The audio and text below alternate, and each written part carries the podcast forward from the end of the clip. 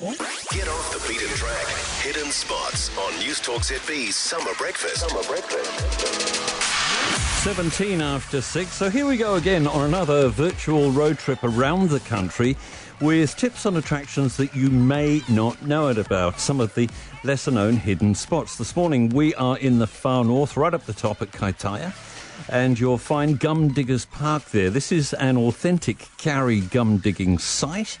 And manager of the park, John Johnson, is with us. John, um, tell us about the park. How did it come about? Yeah, well, the park came about, basically my um, partner's grandfather, he's an Irishman, one of the first Irish settlers in the far north here, um, arrived up here in eighteen eighties, uh, started uh, digging for kauri gum, uh, which was a pretty big industry in Northland, on the property um, with a lot of other people, and then bought the place in about nineteen oh four um, with the proceeds he made from gum digging here, and um, uh, mined the place uh, right up till about early nineteen thirties, um, and then abandoned it. Um, it was sort of rediscovered about nineteen ninety by myself, basically. Um, we've inherited this part of the farm, and Um, came in barging in here one day and fell down a great big hole, um, which was the um, all the excavations uh, that the gum diggers did up here.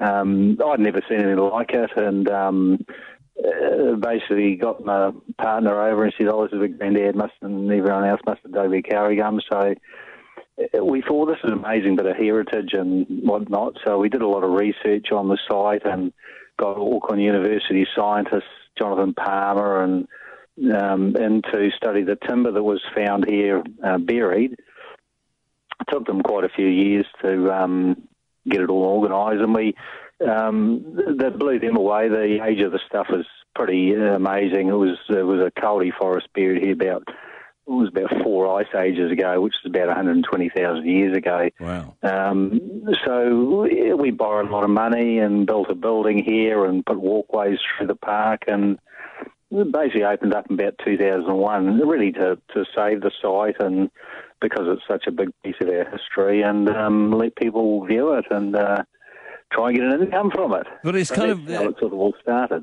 An insight into those early days, those early settler days here. Yep. Fascinating. Oh, it is actually. It was a major industry in Northland. Um, I think Auckland and Northland were really founded on the gum trade.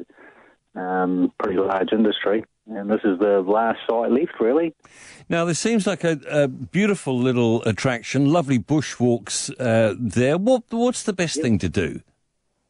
Well, basically, when we have people arriving, they get a bit of an intro at the little shop come museum we've got. They get a, a site map given to them, and uh, and off they go around the park. It takes thirty to forty minutes to do the park. There's a lot of information.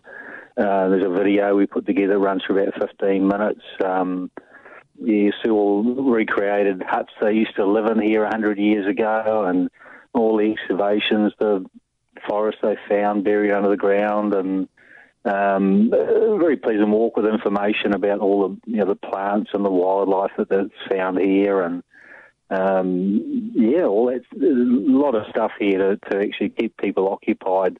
Some people spend two hours here just ambling around. Um, yeah, it's uh, just a really interesting little piece of our history.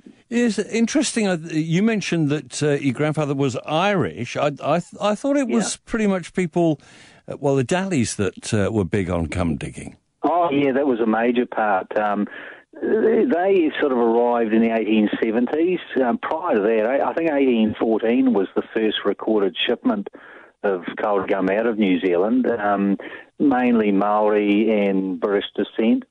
Um, and, yeah, the uh, Dallies arrived here in the eighteen seventies and, um, uh, you know, became a major part of the um, industry, and, of course, a lot of history we can, um, you know, thank them for. The wine industry, for example, yeah. wouldn't have that if it wasn't for them. A lot of hard work um, breaking ground.